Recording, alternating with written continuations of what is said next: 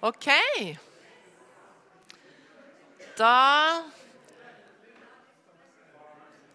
er vi klare igjen, så skal vi fortsette å snakke om Ruths bok.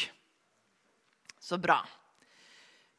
Vi snakket altså om, eh, litt om bakgrunn, og så har vi begynt å snakke litt om kapittel 1.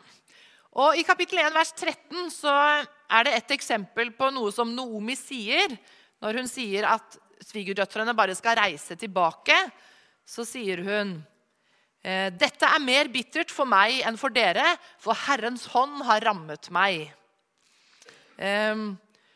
Så det er tydelig at Noomi ser på den ulykken og sykdommen, det som har skjedd med dødsfallene, at hun ser på det som noe som er sendt fra Gud. Eh, det er ikke nødvendigvis sant om Gud.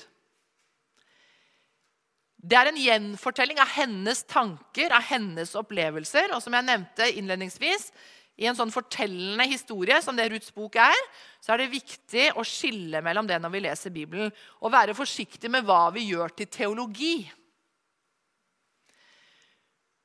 Så vi må se på hvem er det som snakker. Og Her er det altså Noomi som snakker ut fra smerten over å ha blitt enke, ut fra smerten å ha begravet sine to sønner. Eh, men det er ikke nødvendigvis sant om Gud. Jeg skal ikke si mer om det akkurat nå.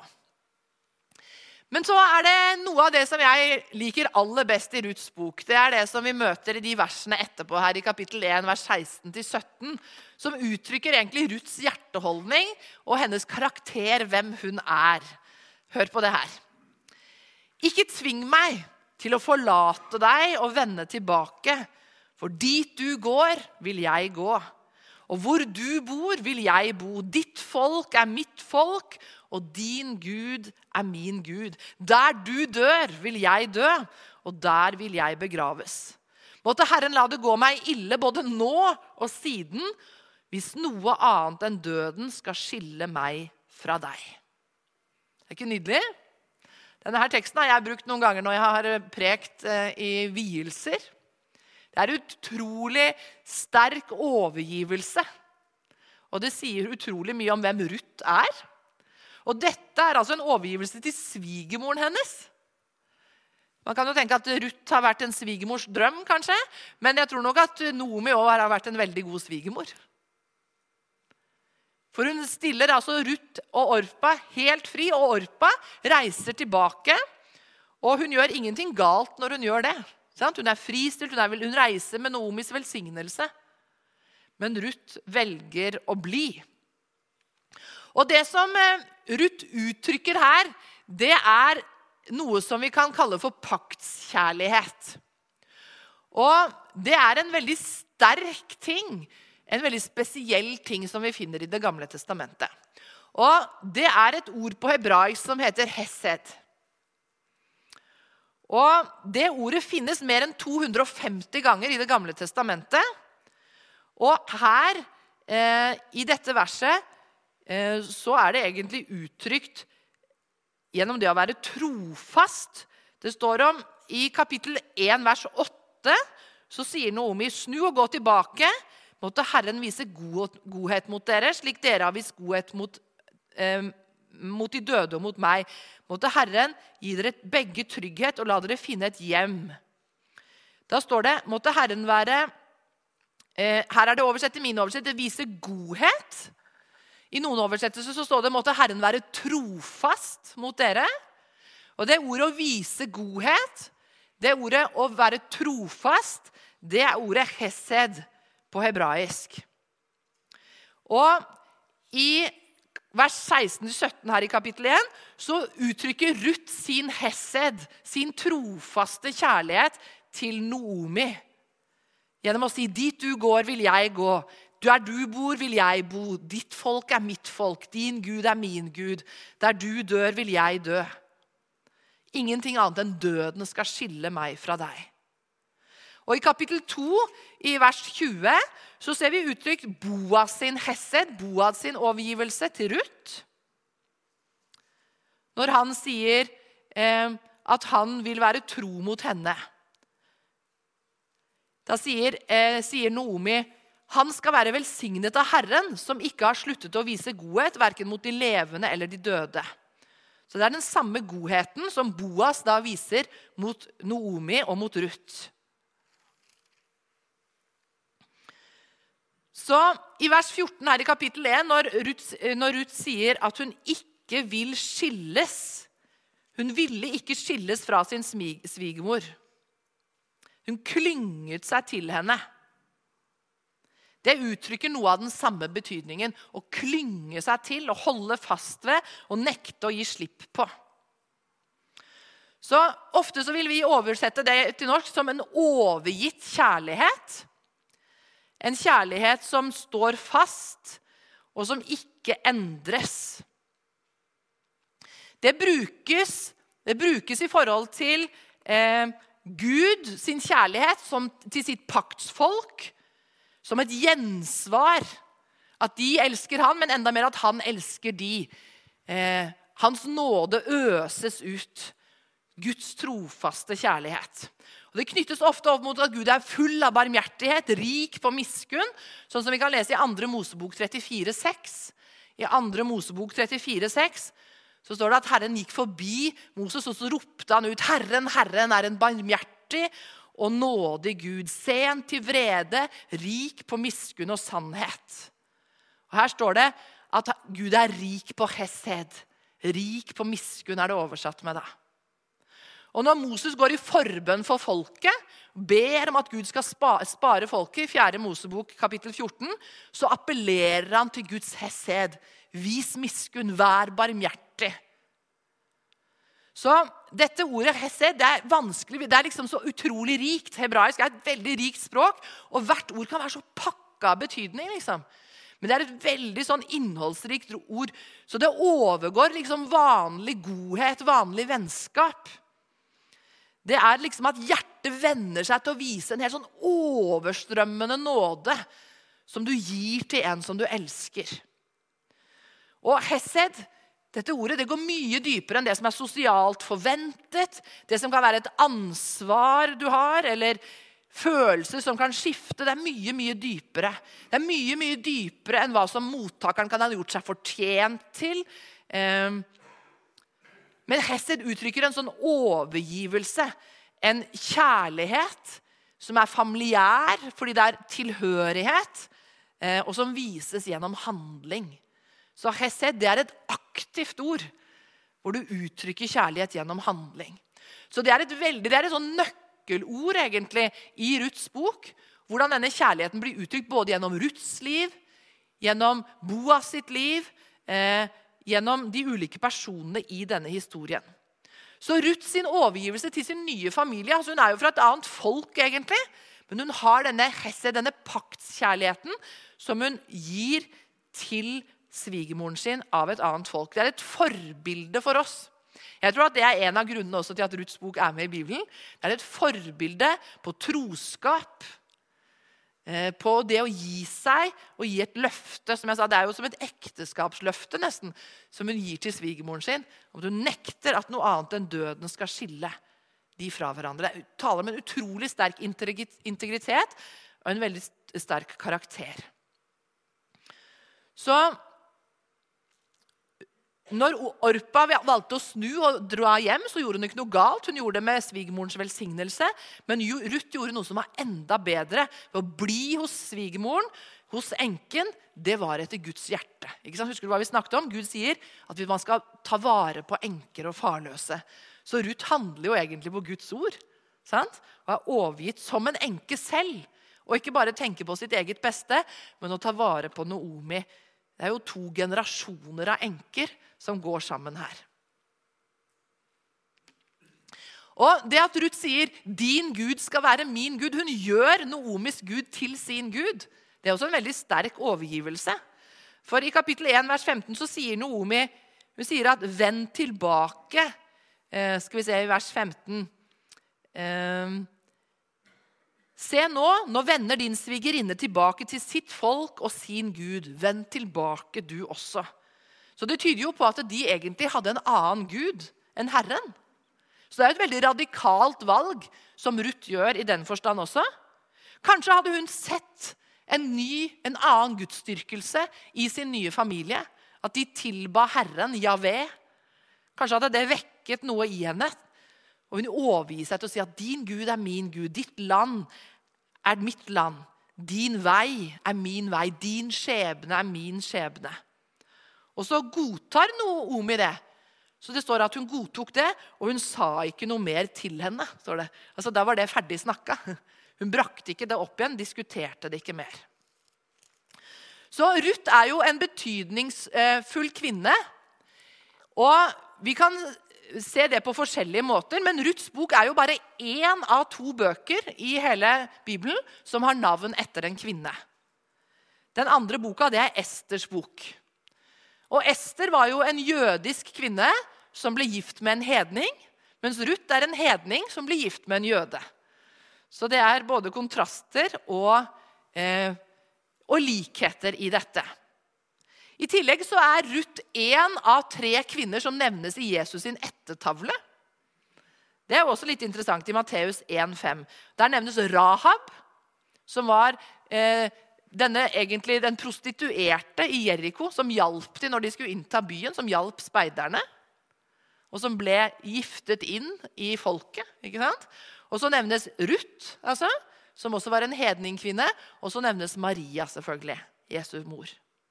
Så det viser jo hvordan Gud inkluderte hedningene, og at han inkluderte kvinner. Så midt i det at Gud utvelger jødefolket som sitt spesielle folk, så kan vi også se hele veien, helt fra Det gamle testamentet, Ruths bok, og disse tingene som skjer, at Gud inkluderer hedningene. Gud er folkeslagenes Gud. Det har han alltid vært. Det er ikke liksom noe som Jesus kom på i misjonsbefalingen. Ja, forresten, si det til de andre også. Nei, Guds hjerte for folkeslagene er der hele veien, og det ser vi også i Ruths bok. Hvis vi da ser på resten av kapittel 1, så handler det om at Nomi og Ruth returnerer til Betlehem. Fra vers 16 til 22. Eh, og det ble oppstyr, står det når de kom hjem. Og som sagt så vet vi ikke akkurat hvor lenge de har vært borte, men hele boka anslås til å kanskje ha et tidsspenn på altså 11 år. Og allikevel så sier de at Naomi har blitt veldig gammel. Ikke sant? Det står at når hun kommer, så blir det stort oppstyr i byen. Dette er i vers 19, Og så sier de, 'Er dette Noomi?' Så det virker som de ikke kjenner henne igjen. Eh, kanskje hadde hun blitt gammel av alt som hadde skjedd. Du vet at Livet kan fare hardt med oss, og det kan gjøre at man ser mye eldre ut. Eh, og det er da vi ser tydelig også Noomis bitterhet, egentlig, skuffelsen hennes over livet. For hun vil ikke kalles Noomi, som betyr vakker eller yndig. Men hun sier, 'Kall meg heller Mara', for den veldige har gjort livet meget bittert for meg.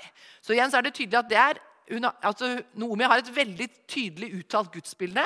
At Gud har gjort vonde ting mot henne. At Gud ikke er rettferdig. Og Mara det betyr besk eller bitter. Så um, Det står at de kom tilbake når bygghøsten begynte. Det vil si at det var sånn i, omkring mars-april måned. Så kan vi se videre, så kan vi se i kapittel 2, eh, fra vers 1 til kapittel 4, 17. Da utbroderes litt dette forholdet mellom Ruth og Boas. Og Boas han er altså en av slektningene til Elkimelek. Han er rik, han er velstående, Eh, men tydeligvis har de ikke hatt veldig nær kontakt. Fordi at Når de kommer tilbake, så er det ikke naturlig at de drar rett dit. Og når du ser at eh, Ruth etter hvert møter Boas, er det tydelig at han har hørt om henne. Folk har snakket om henne, men han har ikke oppsøkt dem. Han har ikke hjulpet dem, og de har heller ikke spurt han om hjelp før de treffes. Og så kan vi se hvordan Ruth utøver denne hesse, denne omsorgsfulle, overgitte kjærligheten som hun har til svigermoren sin. Hun er opptatt av at hvordan kan jeg hjelpe, hvordan kan jeg forsørge for deg, sånn at du har det du trenger. Og Det gjør hun ved at hun går ut for å sanke korn. Det står i kapittel 2, vers 2 at Ruth sier, 'La meg få gå ut på åkeren og sanke kornaks hos en som vil vise meg velvilje.' Og så gir hun henne tillatelse til å gå. Eh, det var forbundet med en viss fare for en enslig kvinne å gå ut og samle korn sånn som det. Så det var en risiko i det. Eh, men så er det jo Guds forsørgelse da, som gjør at hun havner, og Guds ledelse som gjør at hun havner på åkeren som tilhørte Boas, som altså var en slektning.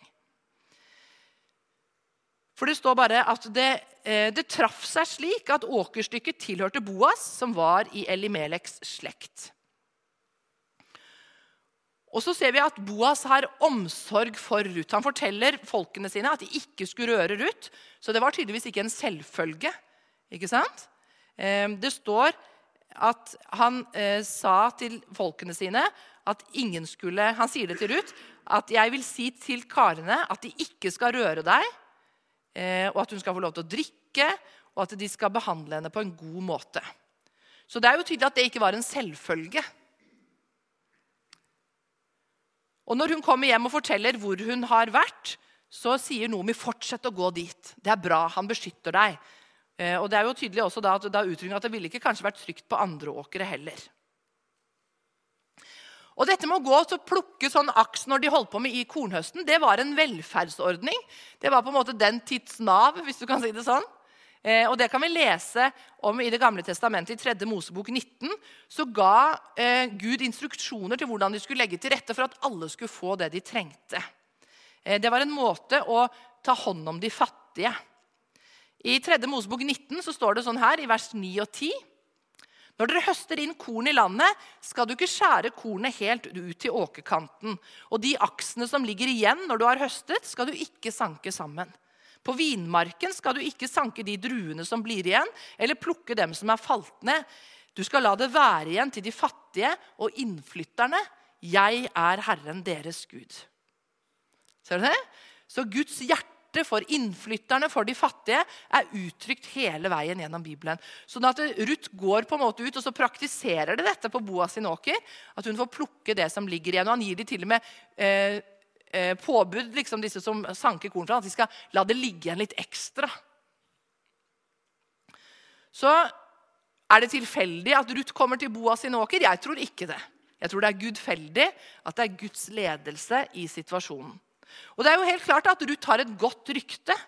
At det gode som hun har gjort, de valgene som hun har tatt, egentlig radikale valg, de har gått foran henne, og så har de blitt lagt merke til.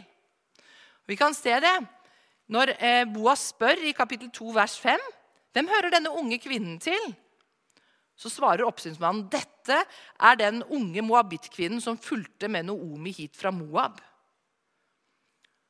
Og så snakker Boas med Ruth, og så sier han eh, Skal vi se, hvor står det? Det står i vers 11 så står det mer enn én en gang har de fortalt meg om alt du har gjort for din svigermor etter at mannen din døde. Du forlot din far og din mor og ditt fedreland og dro til et folk du ikke kjente fra før. Herren skal lønne deg for det du har gjort. Måtte du få fullt vederlag fra Herren Israels Gud når du nå har kommet for å søke ly under hans vinger. Så Boas han uttrykker at han vil være med å beskytte henne og velsigne henne. Og Når Ruth spør hvorfor, så sier han altså dette, at han mer enn én en gang har hørt om det gode hun har gjort. Så Ruth har rett og slett blitt en snakkis. Ryktene har gått, ikke sant? og folk har snakket om 'tenk hva hun har gjort'. Tenk hva hun har gitt avkall, for. avkall på. Og Boas taler ut på en måte som en profeti, nesten. Så taler han ut en velsignelse over henne og sier, 'Herren skal lønne deg.' Fordi du har søkt ly under hans vinger. Og sånn var tankegangen deres. Og jeg tror det er en bibelsk tankegang å tenke så konkret om Guds velsignelse. At du kan søke ly under hans vinger, at Guds navn er ly og vern, at han vil velsigne og beskytte. Og så kan vi se hvordan, eh, hvordan eh, Ruth snakker til Boas vers, eh, fra vers 13. Måtte du fortsatt se på meg med velvilje, Herre, for du har trøstet meg og snakket vennlig til din tjenestekvinne, enda jeg ikke engang er som en av kvinnene eh, i din tjeneste. Så det er jo en veldig sånn underdanig måte å uttrykke seg på og kommunisere. Eh, det var en måte å vise respekt, og det kan være vanskelig for oss helt å forstå. Det er ikke helt vårt språkbilde eller vår måte å snakke på i dag. Og Videre i kapittel 2 så ser du hvordan Boas var veldig raus med Ruth i matpausen. Hun fikk mer enn hun spiste. Han oppfordrer åndefolka sine til å strø ut ekstra korn til henne. Og Ruth går til Boas, og hun tigger ikke, men hun spør om å få plukke selv det de ikke skal ha. Så istedenfor at han bare gir henne det, så gir han henne en mulighet til å jobbe for det. Han gir henne verdighet, at hun kan gjøre en innsats med å plukke det selv. Og Da står det den første dagen her at Ruth sanker én efa bygg. Eh, når, hun har, når hun har banket det ut Skal vi se, hvor står det her? Da hun banket kornet ut av aksene, ble det omkring én efa bygg, står det i vers 17. Og Det tilsvarer omtrent 36 liter byggkorn ferdig banket. Så det er ganske mye, det. Så tenker du skulle bære med deg hjem 36 liter. Det er noen kilo å bære med hjem. Så det var en stor glede å komme hjem til svigermoren sin med det. Og så står det at Hun fortsetter, hun blir boende hos svigermoren sin. Det understreker Ruths trofasthet. Og Når hun forteller noe om hvor hun har vært, eh, så sa hun den mannen jeg har arbeidet hos i dag, heter Boas. står det i vers 19 i kapittel 2. Da sa Noomi til svigerdatteren han skal være velsignet av Herren, som ikke har sluttet å vise godhet, verken mot de levende eller de døde. Så Der ser du at det er, da er Noomi begeistret og takknemlig til Gud og ser oi, han gjør noe godt mot oss.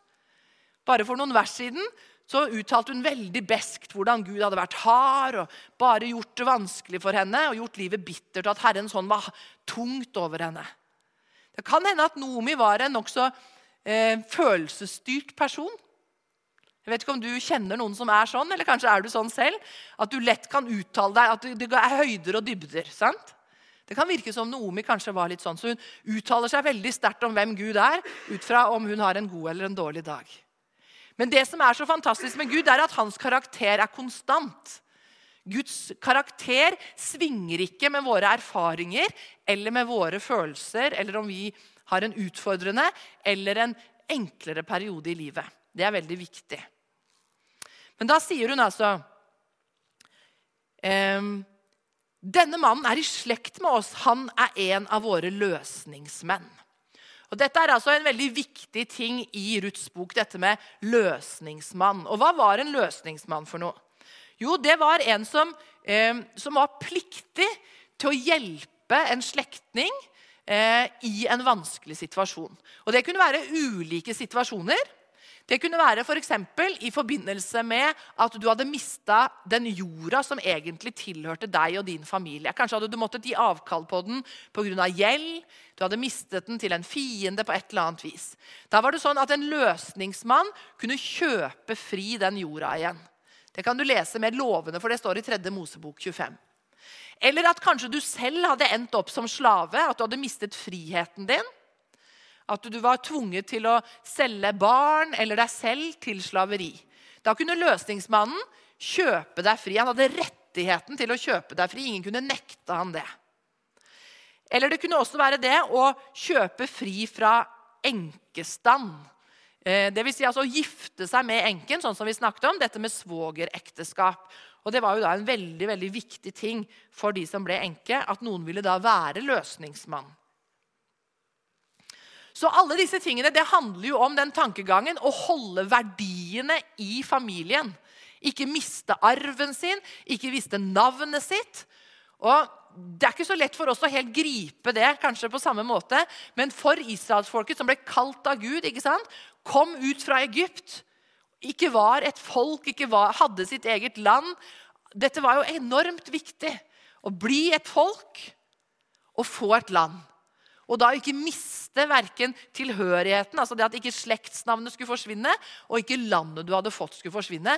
Det var jo helt sentralt i forhold til det Gud hadde kalt dem til å være. Og det var ikke sånn egentlig at det å være løsningsmann bare var en mulighet. Men det ble sett på som en plikt, og det var en stor ære og egentlig et stort ansvar som man skulle holde veldig høyt i hevd. Så det å ikke gjøre det, eh, hvis man ikke var villig eh, til å kjøpe noen fri eller hjelpe, så ble det sett på som veldig skammelig oppførsel, faktisk.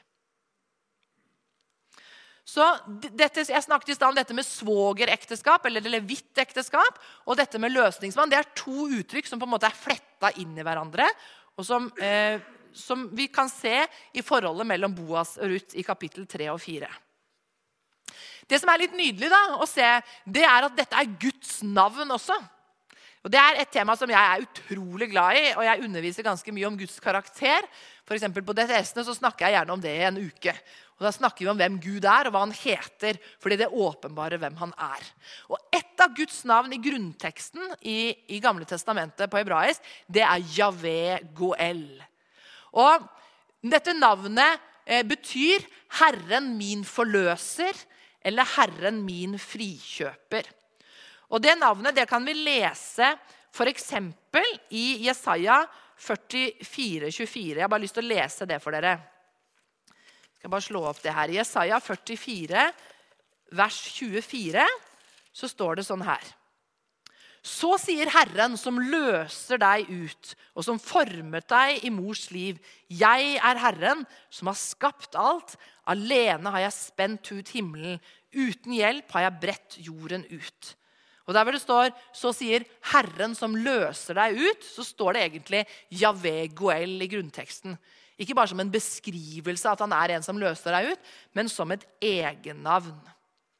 Og dette er jo dette er viktige ting med Gud å forstå.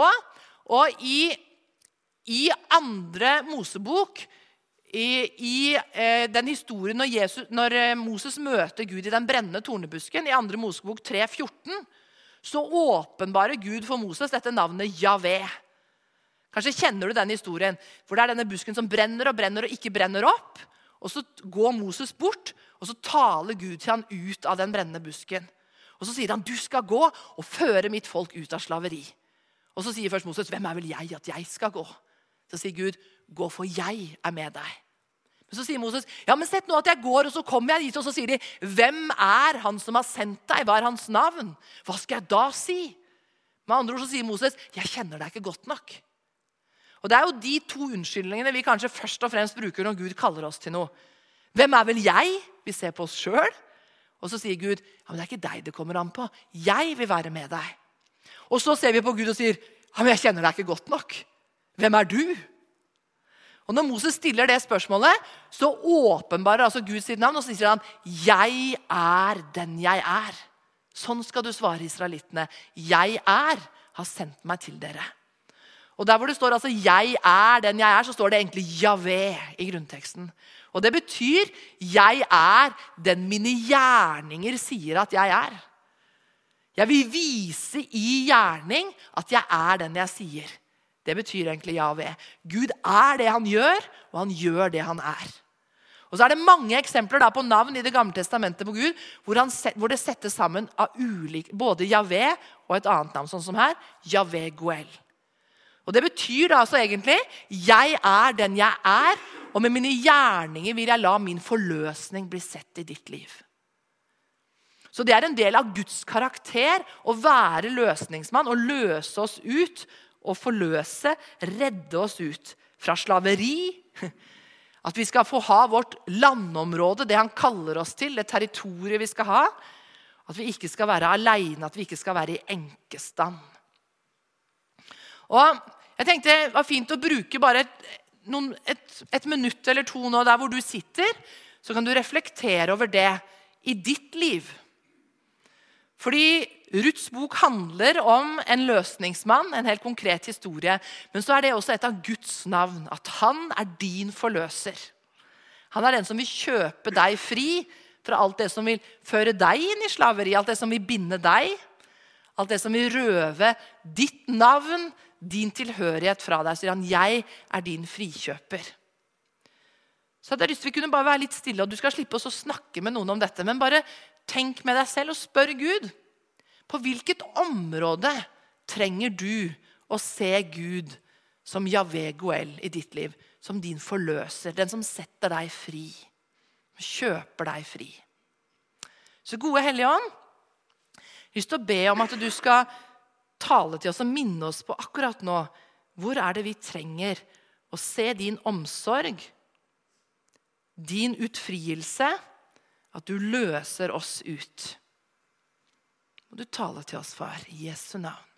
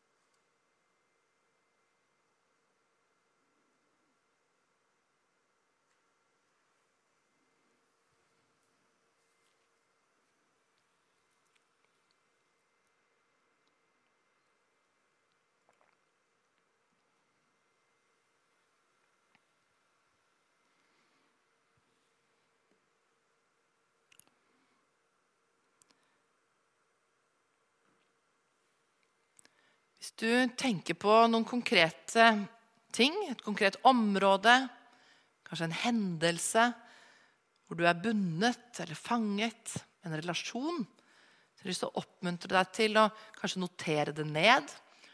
Og bruke tid konkret og invitere Gud inn i den situasjonen som Javegoel, Herren din forløser. Du vet at Det her er mye mer enn bare en historiebok. Men det er også med å åpenbare Guds karakter for oss og hvem han ønsker å være. Og han er veldig konkret. Nå i helga har jeg vært på en kvinneviken i Telemark og prekt på fredag og lørdag. Og På det ene møtet i går så var det en dame som kom fram til forbønn, eh, og som sleit veldig med det å ikke føre at hun hørte til, og hadde veldig få relasjoner. Og hun var veldig ensom. Og Så fikk jeg lov til å være med og be for henne, og hun gråt sårt. Og Hun hadde begynt å tro masse løgner om seg selv. At hun ikke kunne bety noe for noen, at hun ikke hadde noe å tilføre. Og så, og så ba jeg imot en del av de løgnene og bare talte Guds sannheter utover henne. At hun var verdifull, at hun hadde noe å gi, at hun kunne bety noe for noen. Og så ba, vi, ba jeg om at Gud skulle gi henne nye relasjoner. At han skulle overraske henne, og at han skulle vise sin godhet. Og Det er noe med å løse mennesker ut av ensomhet og fattigdom relasjonelt også. Og så etter møtet, kanskje ti minutter seinere, så kommer hun bort til meg og sier, 'Kan jeg vise deg noe?' Og så viser hun meg telefonen sin og en tekstmelding som hun hadde fått for fem minutter siden. Fra en dame som hun kjente litt, men som hun ikke hadde hatt noe særlig kontakt med. Og så sto det jeg tenkte så veldig på at jeg skulle invitere deg. Har du lyst til å komme på en kopp kaffe, og så kan vi ta en skikkelig prat? Og så var hun helt sånn, og hun hadde akkurat vært helt oppløst i tårer. Så bare strålte hun over ansiktet og sa det kan jo ikke, det er jo veldig spesielt, sa hun til meg. Så sa hun, ja, det der det er et bønnesvar. Sa jeg. Er ikke herlig? Så sa jeg nå må du velge å våge å være til stede og si vet du at jeg, hadde, jeg ba til Gud om å få fornya relasjoner og få være i kontakt med mennesker. Og så sendte du den meldingen. Må du våge å være så sårbar og si det. Er ikke det nydelig? Så nå skal hun treffe henne nå om noen dager. Javé Goel, Herren vår forløser, han kan løse oss ut på mange forskjellige måter. Hvis vi går tilbake inn igjen i Ruths bok, eh, så kan vi se hvordan eh, historien fortsetter. Ikke sant? I kapittel 3 så ser vi hvordan Noomi legger en strategisk plan. Hun sier i vers 1.: Men datter, skulle ikke jeg forsøke å skaffe deg et hjem, så du kan få det godt? Og så eh, legger hun denne planen om at Ruth skal pynte seg og gå dit på kvelden når de, når de har drevet og tresket kornet. Eh, og så på en måte gjøre seg vakker. Kunne de ikke bare gå og spørre? Altså, han var jo løsningsmann. Eh, men Ruth gjør seg vakker, hun pynter seg. Og handlingene hennes overfor Boas det var på en måte en anmodning om at han skulle ta på seg ansvaret og være hennes løsningsmann. Så det er litt interessant, For, for Noomi er nok ikke helt overbevist allikevel, selv om de ser at Gud leder, Gud åpner dører. Men du er ikke helt sikker. Så sier «Eh, vent til han er blitt litt beruset. Vent til han har spist og drukket. liksom. Eh, det virker jo som Boas er en veldig redelig kar. Men kanskje er Noomi usikker. Vil han ta henne? Hun er jo en moabittisk kvinne. Hun er jo en hedning. Det var jo ikke helt etter boka. Det var jo ikke helt sånn som det skulle være. Men nå er de altså ferdig med innhøstningen, og de holder på å treske kornet. Og Det gjorde de eh, for ved at de kastet kornet opp i lufta, sånn at agnene, det tørre, det ble tatt av vinden, og så falt bare kornet ned. Og Det var en festdag. Det var en, det var en stor glede når de klarte å berge kornet. Og Det var ikke noen selvfølge. Og Hvis du leser i Dommernes bok, boka før her, så er det eksempler på hvordan fiendene kom og herja hver gang eh, kornhøsten begynte å bli moden. For I Dommerne kapittel 6, når Gideon ble dommer, så står det om hvordan eh, ja, var det midjanittene vel, som kom og bare ødela kornet hver gang det var modent. Sånn at det, det å få faktisk treske korn og høste innhøstningen inn, det var en veldig sånn seier og en stor glede. Så Derfor så spiste de, og de feira, de drakk, og de, på en måte, det var god stemning. Og Da var altså Boas ute på Treskevollen på natta. Og Så kommer Ruth og legger seg ved føttene hans. Det var jo et tegn på underkastelse. Eh, og han sov nokså tungt. Eh, han merka ikke at hun la seg der, står det. Men så våkner han liksom sånn når det er midt på natta, midnatt. Og så hvem er, hvem er det som er der? Og Da står det at han skvetter til, og så spør han hvem er du 'Jeg er Ruth, tjenestekvinnen din', svarte hun. 'Bre kappen din over meg, for du er løsningsmann'. Så når hun sier det, 'bre kappen din over meg', så er det egentlig det samme som å si 'gift deg med meg'. Og det er nokså frimodig. Det var jo ikke en kvinne som skulle si det til en mann. Eh, men da henviser hun altså til den plikten som han har som løsningsmann. At han skal ta hånd om henne, at han skal bre kappen over henne, beskytte henne, varme henne, ta henne inn i sitt hus. Um, og Det var egentlig ikke noe uforskamma, det var ikke noe sånn umoralsk forespørsel fra hennes side. Men det var en måte å si eh, Vil du ta meg til din kone? Og Jeg tror at Ruth hadde sett hans hjerte. Eh, hun hadde sett at, hvem han var, at hun var trygg på hans integritet. Hun visste at han var en løsningsmann. Men så svarer Boas at det er en annen Eh, det er sant at jeg er løsningsmann, står det her i vers 12 i kapittel 3. Men det er en annen løsningsmann som er nærmere enn meg. Så det er jo tydelig at, eh, at Boas har oversikt over situasjonen. Kanskje har han allerede lekt med tanken at å, jeg kan bli hennes løsningsmann. Jeg kan gifte meg med henne. Eh, han hadde sett kvalitetene som Ruth hadde. Han roste henne jo for henne, den trofastheten som hun hadde vist mot svigermoren sin. Og Boas var en eldre mann, for han roser eh, Ruth for at hun ikke bare løper etter de yngre mennene, men at, er, at hun er villig til å komme til han. Det står ingenting om om Boas hadde noen andre koner. Kanskje hadde han andre koner. Én, flere. Det var ikke uvanlig i kulturen. Kanskje hadde han allerede barn.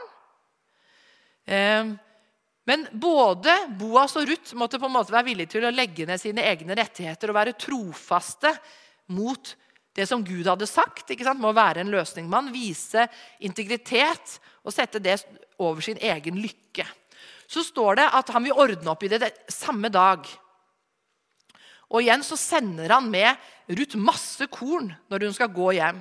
Det står at han måler opp til henne seks mål. Det er ca. 72 liter korn. Eh, det er litt vanskelig, det står litt ulike mål i grunnteksten her. så Et sted mellom, mellom noen og 20 og noen og 70 liter korn var det. Så, eh, så står det at han går til porten og snakker med dem. Og så spør han, eh, så spør han om hun vil Eh, om han andre, dette er, nå har vi kommet til kapittel 4, denne andre løsningsmannen, om han vil ta Ruth til ekte. Dette er i kapittel 4. Da står det at han går til byporten. og Det var det møtestedet de hadde for rettsforhandlinger, rådslagninger. Eh, og da var det vitner til stede. Det var på en måte som en offisiell eh, plass for å ta avgjørelser. Eh, og da tilbyr han jordstykket. Da står det her sånn Han har de eldste der, som er vitner. Så setter de seg ned, og så sier han til løsningsmannen Noomi, som er kommet tilbake fra Mohab, fra vers 3 i kapittel 4, vil selge det jordstykket som tilhørte vår slektning Elimelek. Jeg tenkte at jeg ville gjøre deg kjent med dette og si kjøp det i nærvær av dem som, eh, eh, dem som sitter her, og i nærvær av mitt folks eldste. Vil du innløse det, så innløs det. Så på en måte tilbyr han jordstykket som noe positivt. Og så sier han, vil du ikke innløse det, så si det til meg, så jeg vet det. For det er ingen ved siden av deg til å innløse det, men jeg har retten nest etter deg. Så han på en måte sier at han er villig. Eh, han er den neste i køen. på en måte. Og så legger han til den forpliktelsen liksom som en sånn bisetning nesten.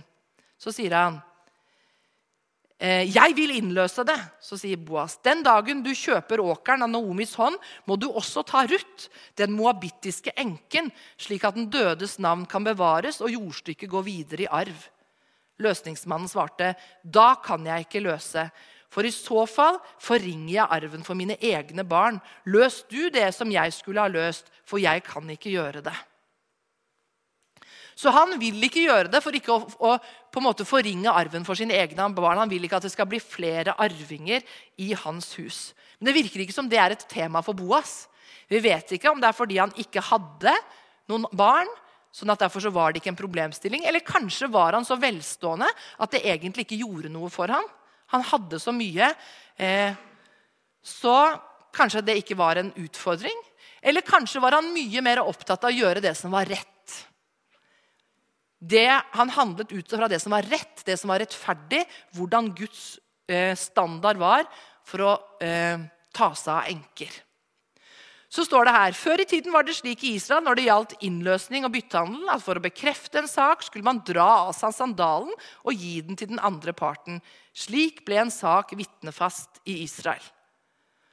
Så står det at løsningsmannen sier, 'Kjøpte du?' Eh, og så dro han av seg sandalen. Det er jo litt interessant.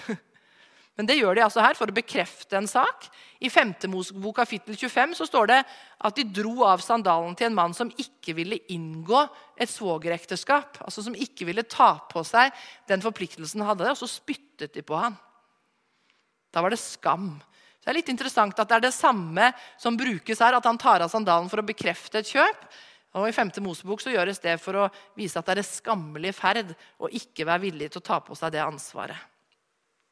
Så taler de eldste i byporten ut velsignelse over Boas og Ruth i, i vers 11 og 12 i kapittel 4.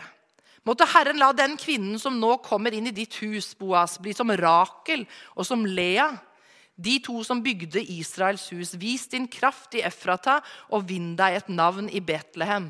Måtte de etterkommere som Herren gir deg med denne unge kvinnen, gi deg en ett som etten til Peres, han som Tamar fødte til Juda.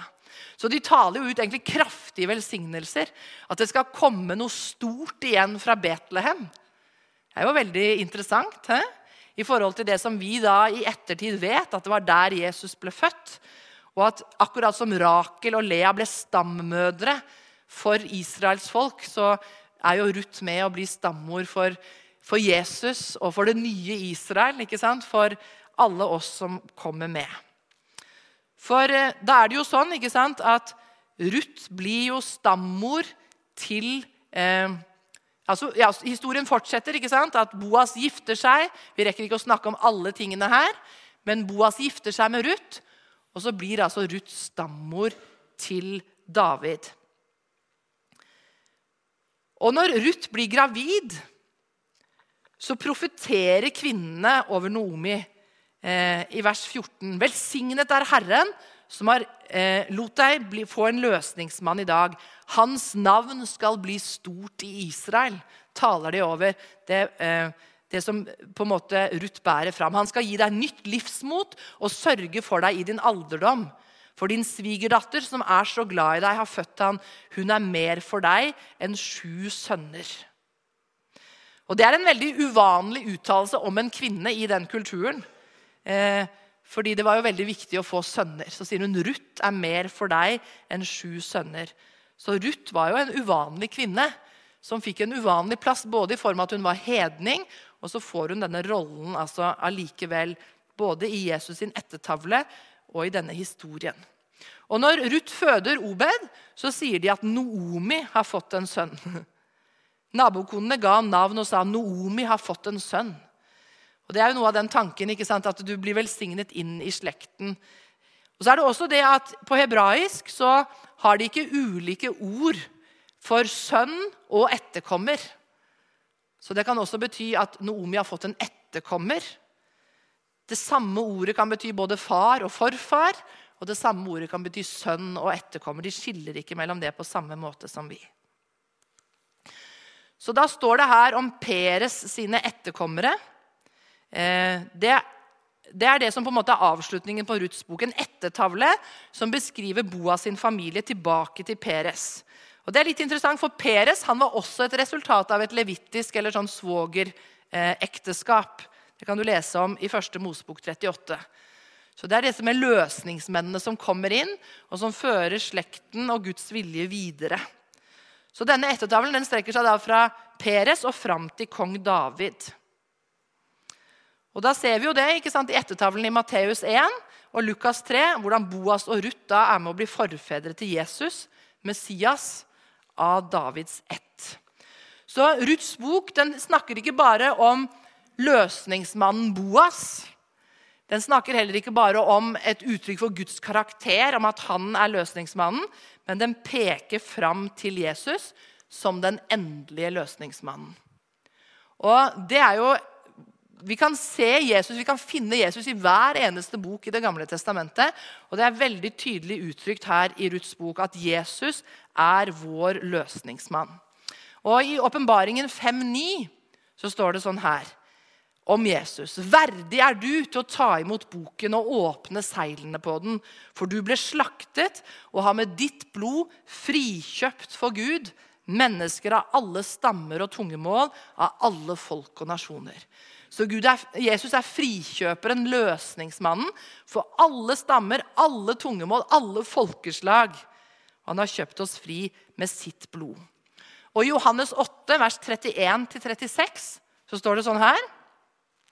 Jesus sa til de jødene som var kommet til tro på han, hvis dere blir i mitt ord, er dere virkelig mine disipler. Da skal dere kjenne sannheten, og sannheten skal gjøre dere fri.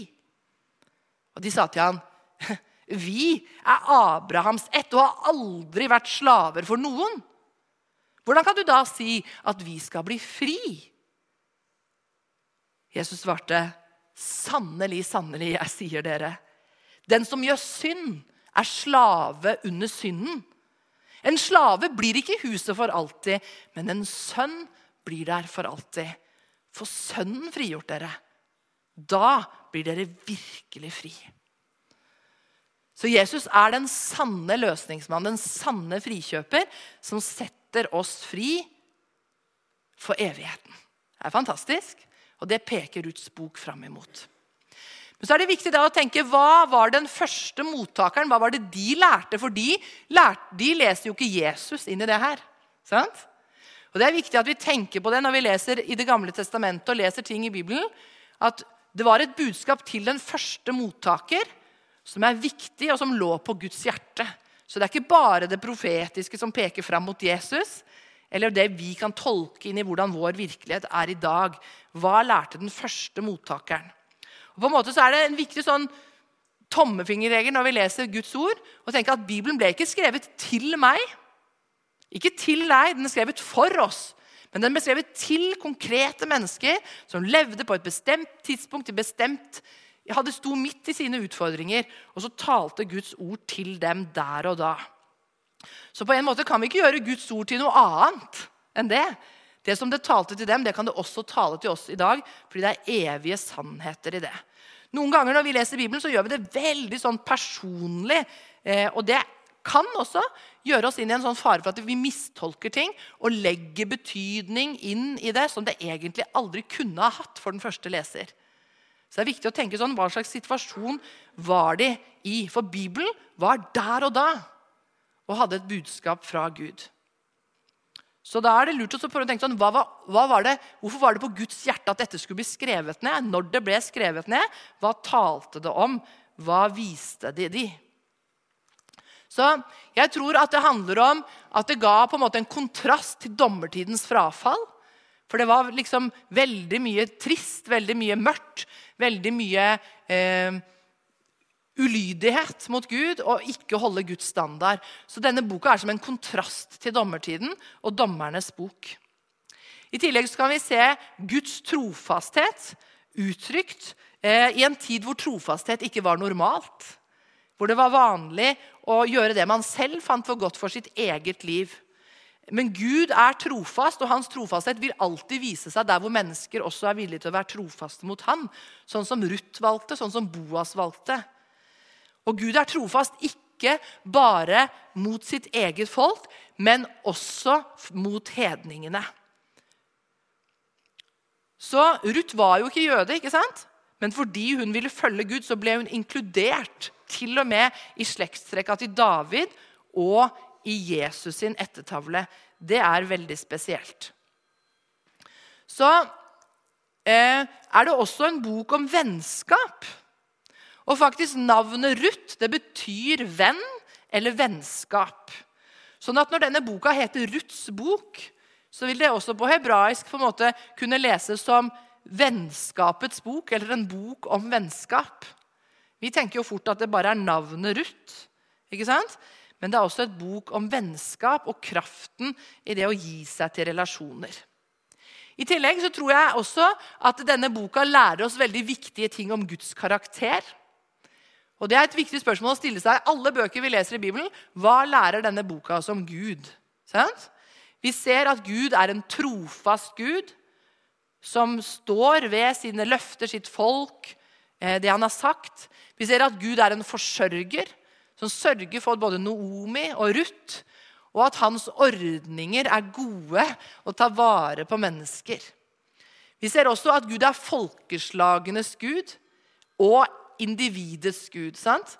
At han inkluderer hedningen, eh, her personifisert gjennom Ruth. Han ser enkeltpersonen, men han ser også folkeslagene. Og at Gud er forløser. Han er løsningsmann. Han er den som frir oss ut. Så før vi skal snakke sammen litt til slutt, eh, så har jeg lyst til å bare komme med noen forslag på hva er liksom takeaway, hva er det vi kan ta med oss fra Ruths bok. Vi snakka litt om det underveis. Hva er utfordringer både til deg og meg?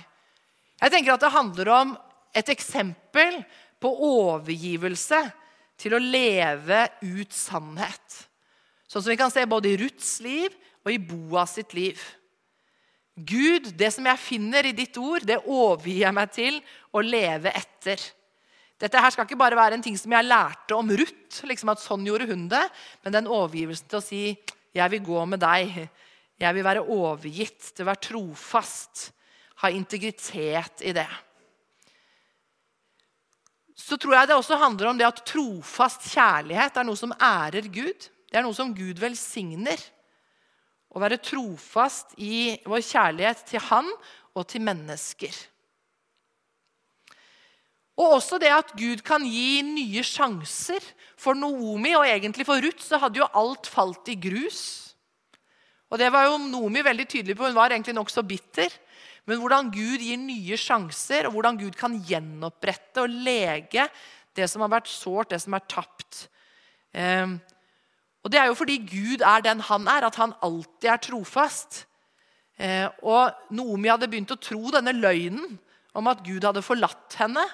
At Gud hadde lagt sin hånd tungt på henne, og at, hadde, at det var ingen godhet igjen for henne. Eh, og Noen ganger så kan vi gå feil og begynne å kanskje uttale ting som ikke er sant om Gud. Eh, men det å se at Gud alltid gir nye sjanser. Så tror jeg også at det er en ting vi kan se i denne boka, at Gud løfter opp det som verden trykker ned.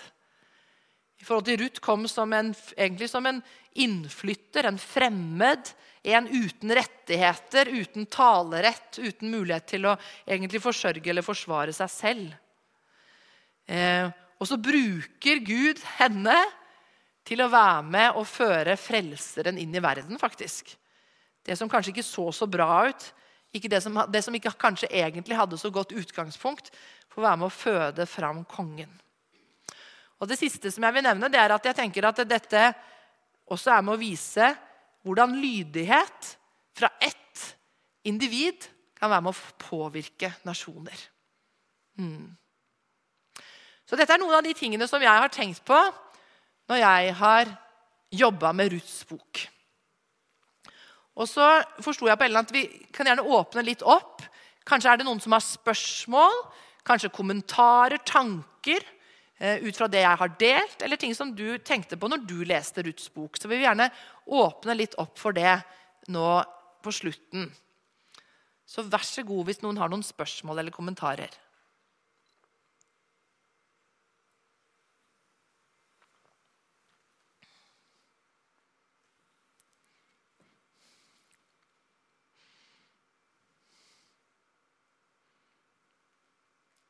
Ingen som tenkte på noe spesielt? Da har jeg lyst til å be en bønn. Og så, når, vi, når, jeg har gjort det, så vil jeg at dere skal snu dere sammen to og to. Og så snakker dere eh, de neste par-tre minuttene om hva har du hørt i kveld. Hva har du hørt når vi har snakket om Ruths bok? Hva er det som har stått ut for deg? Ok? Far, jeg takker deg for Ruths liv. Jeg takker deg for at denne boka er med i Bibelen. Jeg takker deg for det som vi kan lære fra Ruths liv og fra denne historien. Og så takker jeg deg for din karakter, Gud. Hvordan du er trofast. Jeg takker deg for den paktskjærligheten som du gir til oss. At du gir deg sjøl betingelsesløst. Og at du har forplikta deg på å elske oss helt inn i evigheten. Takk at vi kan få ta imot din kjærlighet og la det forme oss, sånn at vi kan bli mer lik deg, og at det kan få uttrykk gjennom våre liv. Så ber jeg for hver enkelt her i Sogndalen frikirke at du skal hjelpe oss å vokse i ditt ord. Vokse i dybde, og høyde, og bredde og lengde. At ditt ord skal få fylle oss bare mer og mer. At vi kan tenke sånn som du tenker, og se det som du ser, og høre hva du sier, Herre. be om i Jesu navn. Amen. Ta så Snu dere sammen, eh, to og to eller tre og tre, der hvor dere sitter, og så snakk litt. Det er en hjelp både til å reflektere over det du har hørt, og huske det bedre, og bli mer bevisst på hva du har hørt. Så hvis noen sitter litt alene, så bare flytt dere litt eh, sammen, sånn at alle kan få noen å snakke med. Hva har du hørt fra Ruths bok i kveld? Vær så god.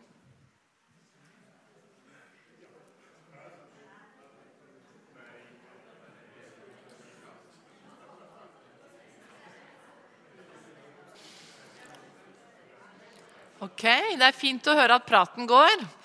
Nå eh, kan dere fortsette å snakke mer etterpå også, men eh, jeg har lyst til å høre, er det noen som har lyst til å dele en tanke, noe som sto ut for deg? Nå, eh, det kan være fint å bare høre noen andre stemmer i forhold til hva har du fått ut av Ruths bok.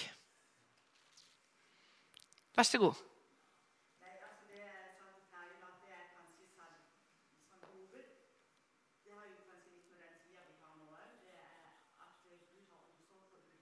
Mm.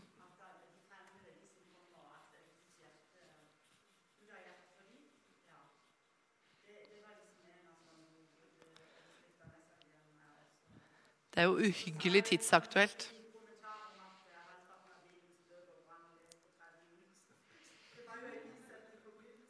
Mm. Ja. ja. Mm.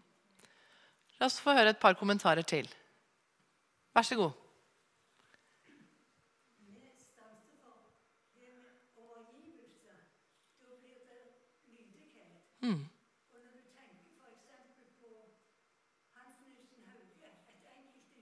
og Ikke sant?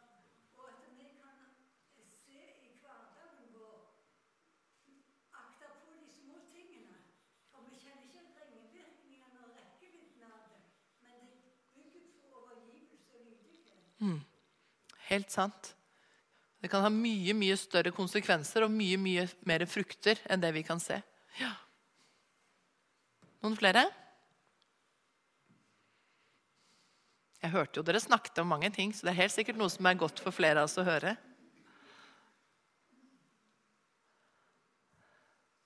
Vær så god.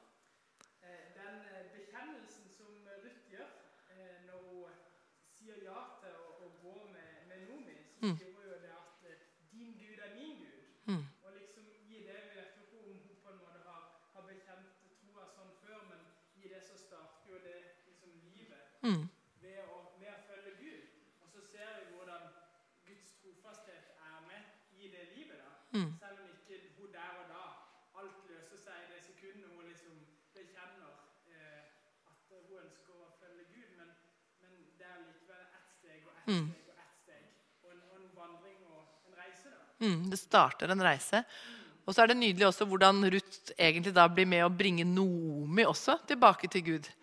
For du kan si at Nomi egentlig var nokså desillusjonert. Men det at eh, Ruth gjør Noomis gud til sin gud, så er hun med å bringe Noomi også tilbake til Gud. Mm. Ok? Tusen takk for at jeg fikk lov til å være sammen med dere i kveld. Gi det tilbake til deg, Ellen. Ja.